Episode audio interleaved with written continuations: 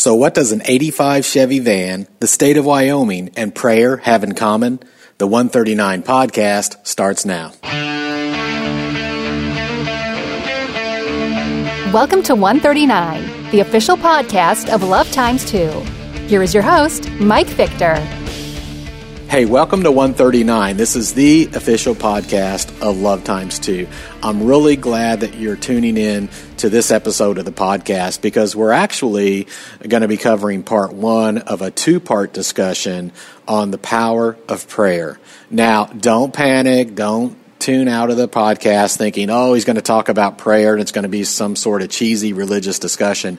I really hope that uh, that's not what this comes off as. Uh, what I hope this comes off as is a challenging discussion for for me, for you, for everyone listening in on this podcast, uh, a challenge on whether or not we are really relying on the power of prayer as the fuel for all of our efforts. Because I can just tell you that if Love Times 2 fails to rely on the power of prayer, if we're not going to take it seriously, our mission of making the world a better place for moms and babies will fail. And I don't want to see it fail. I know you don't want to see it fail. Uh, so we need to really have this gut check discussion today on the power of prayer. It is the fuel that drives the engine of Love Times 2. So if we're going to talk about fuel, we're going to talk about engines.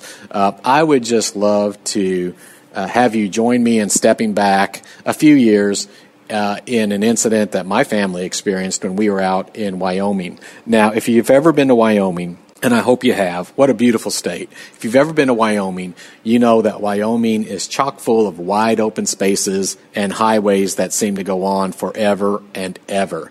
Now, my family was on vacation uh, at uh, Yellowstone National Park on, a, on part of a longer trip that we took out west, and we opted to take the scenic route uh, that roughly followed the Oregon Trail route as we were heading back towards uh, Indiana. And I mean, you got to take the scenic route in Wyoming, right? I mean, it's easy to take the interstates, and sometimes you have to. But if you can get off the beaten path and take the scenic route in Wyoming, that's what we're going to do every single time. And wow, was it ever scenic? For someone born in the Midwest, I mean, we're driving through areas of Wyoming with uh, red rock cliffs and, and mountain peaks in, in, every single direction.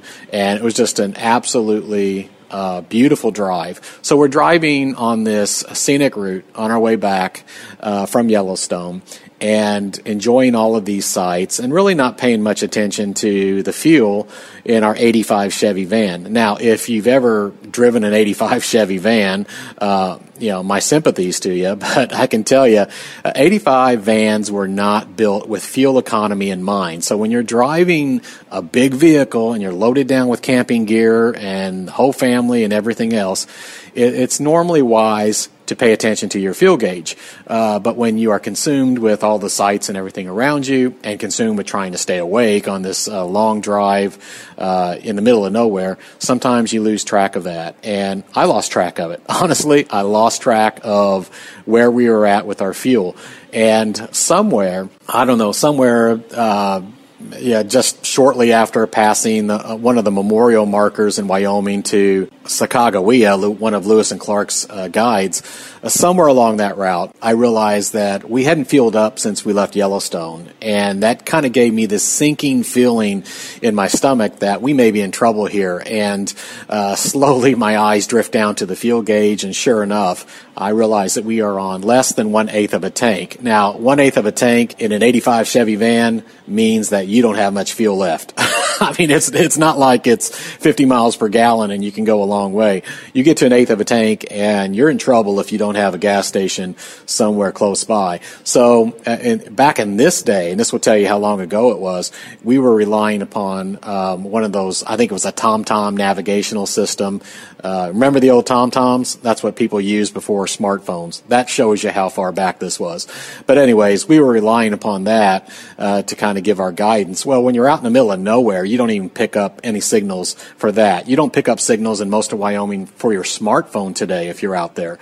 Uh, so we're not picking up any signals. So we have to rely upon uh, the actual physical roadmap Now, some of you listening to this don't even know what a physical roadmap looks like. You've never experienced that. I can tell you, it's good to have one in your vehicle. It's the old dog-eared thing that's actually made of paper and it's printed. You stuff it under your front seat, at least I do, and you can pull it out if you have an emergency situation like this. So I pull out this dog-eared roadmap and I'm looking for where I can possibly stop to get gas because we're in real trouble here. And I see this uh, city coming up, city quote unquote loosely defined, called Jeffrey City in the middle of Wyoming. And that is where I circle as our stop to get gas for our van. So I think we're out of trouble here. It's maybe 15 miles up the road. Well, we got to Jeffrey City, and Jeffrey City is a ghost town. I mean, it's changed a little bit now. We were we were through there, I think, two years ago, and it has changed. But uh, in the day when we passed through there during this trip, Jeffrey City was a ghost town. Oh, there was a gas station there, but the gas station had rusted out pumps and looked like it had been closed probably since the 1950s. Now it became serious. So I, I pulled out the road map again, uh, gave it a quick once over, and saw that the next nearest town was quite a distance away. At that point, my thought was, we're not going to make it. The only thing that mattered now was the one thing we needed to keep the motor running. If we couldn't get our hands on that, we knew we would be dead in our tracks. And it's funny how everything else faded in significance. The scenery, the hunger for dinner, the weariness of driving, everything else faded once we realized that we needed fuel and we needed it now. Okay, why did I just tell you a whole story about my family trip in Wyoming? Well, I submit to you that in the same way, we can never forget our need for prayer in the life movement. Never, as in never. Because it's our lifeline of communication to the creator of life. It's not pie in the sky rhetoric that I'm tossing out here. It's a simple, undeniable truth. We need prayer as the fuel of our efforts, just as I needed gasoline, real gasoline, to fuel our 85 Chevy van to get to where we're going. You see, the battle for lives of unborn children and for these babies' moms is at its very core spiritual battle. And you don't hear that talked about a lot because normally uh, the political discussion dominates it. You don't see CNN coming on and talking about the spiritual battle over abortion because it's foreign to them. They don't get it, and I don't expect them to get it. But as followers of Christ, we should all realize that the battle for the lives of unborn children and their moms is at its very core a spiritual battle. There is a God who is the creator of life, and there is an enemy who wants to destroy anything that bears the fingerprints of God. I am personally convinced that in the twisted thinking of this enemy, there's no more piercing an attack on the heart of God than to attack the most innocent and defenseless of his creations. So why should we be surprised or sometimes even ignore that this is a spiritual battle. God's word tells us very plainly that you know, we wrestle not with flesh and blood, but with powers and principalities. Followers of Christ are even urged to take up the spiritual armor of God so that we are, are able to fight and to have a defense in this whole spiritual arena in which we have been thrust. And if we fail to fight this battle at its most fundamental level, here's the reality of it, okay? I'm just just going to tell you the reality. No political party, no petition drive, no fundraising campaign, no marketing strategy will ever overcome our deficiency in prayer if we ignore this issue. Okay? If we ignore the power of prayer. Now, I know that in some circles that prayer is a very touchy issue uh, you know, some folks are very concerned that well, if there's if there's too much connection to prayer, it sort of corners the life movement into this religious corner and makes us less relevant to the culture around us. That's the concern that some people have.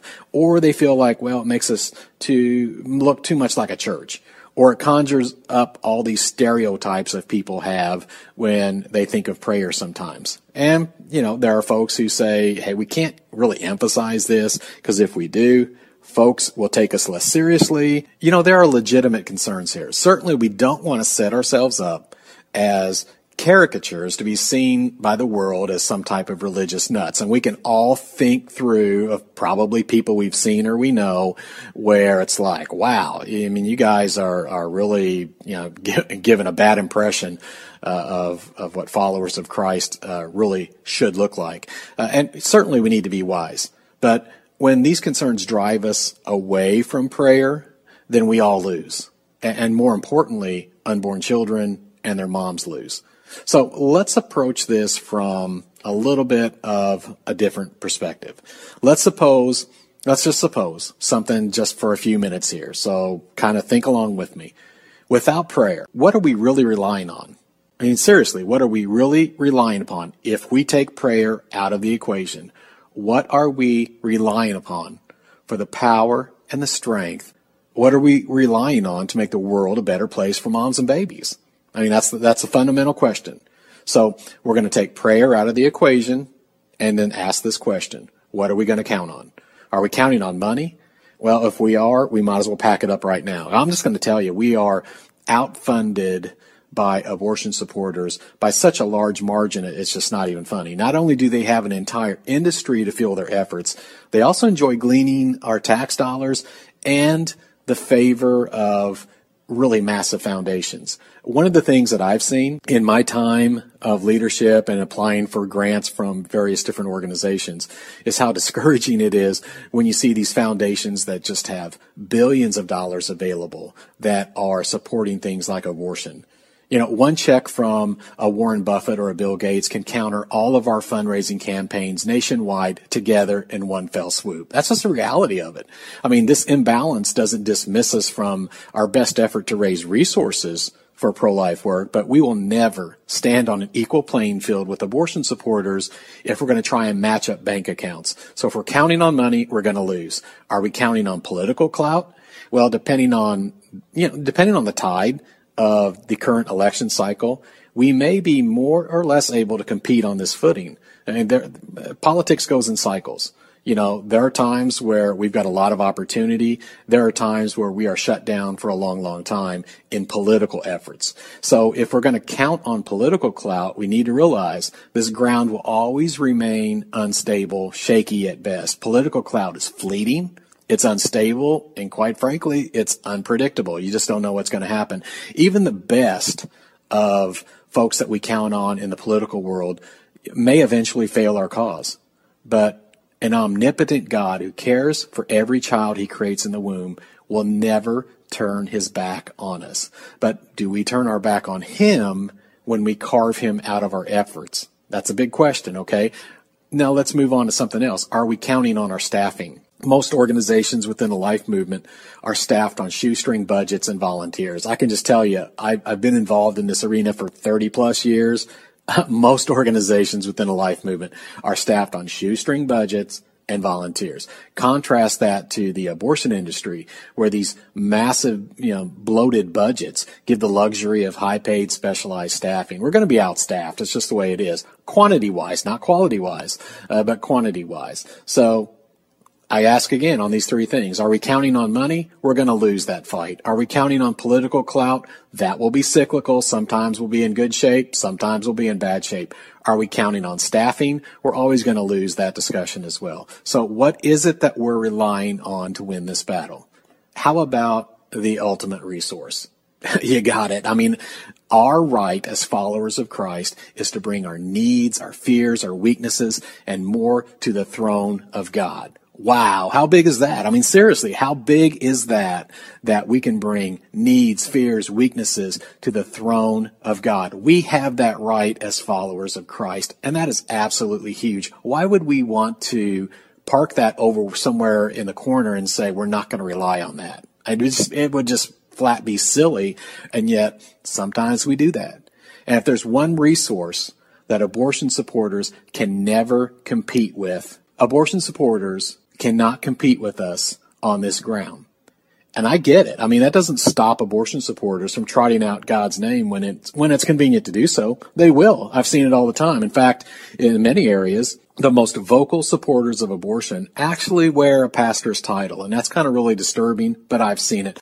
I've sat in committee hearings where individuals claiming to represent Christ will be there to testify in favor of expanding abortion. And that just amazes me. Uh, and I've heard some of the silliest arguments and some of the uh, greatest twisting of scripture in some of these testimonies. But you know what? I mean, I can't stop them from saying that, but these folks are sadly mistaken. If they believe God will bless their efforts to destroy human life, they are deceived. I'm just saying that they're, they're deceived. The creator of the universe, the creator of the universe, isn't that amazing?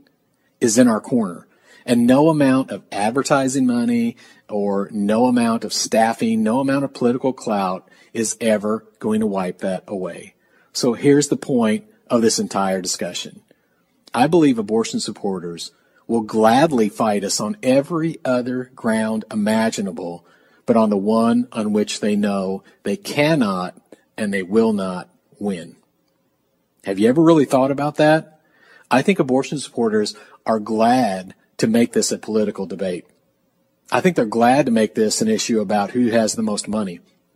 I think they're glad to make this an issue about staffing, resources, all the sort of, sort of stuff. The stuff that the world would say, hey, that's what really matters. What, what is your bottom line? How many resources do you have? How much revenue do you have? How much clout do you have in Washington or at your local state house or whatever? Uh, in their minds, that's what determines uh, the outcome of the battle. But we are on this, uh, we are on this ground in which we have this advantage of the power of prayer going directly to the God of the universe. Okay, that's end of part one. Next time we have this discussion, I'm going to be talking about what would it actually look like? What would it actually look like if we fully relied on the power of prayer and if we fully rely on God to show up big and do amazing things in making the world a better place for moms and babies. Hey, thanks for tuning in today to this discussion on the power of prayer. I hope that you're enjoying the 139 podcast. We have quite a few episodes. So if this is the first episode that you've listened to, uh, I hope that you go back and, and, listen to some of the other topics that we've talked about. Uh, and if you have questions, if you have comments, if you have uh, topics that you'd like for us to address, uh, hey, uh, drop me a line at contact at lovetimes2.org. That's love, the letter X, the number two, dot org. And let me know what, uh, you'd like to have discussed on this podcast. I really would enjoy hearing from you. And uh, while you're doing that, go to our Facebook page. We're on Facebook at Love Times 2 ORG. Uh, like that page and follow us there to give you a great insight into some of the stuff that's happening with Love Times 2 nationwide. So until we meet next time in part two, always remember change the culture and the politics will follow. This has been 139, the official podcast of Love Times 2. Join us in the journey at lovetimes2.org. That's love, the letter X, and the number 2.org. Thanks for listening.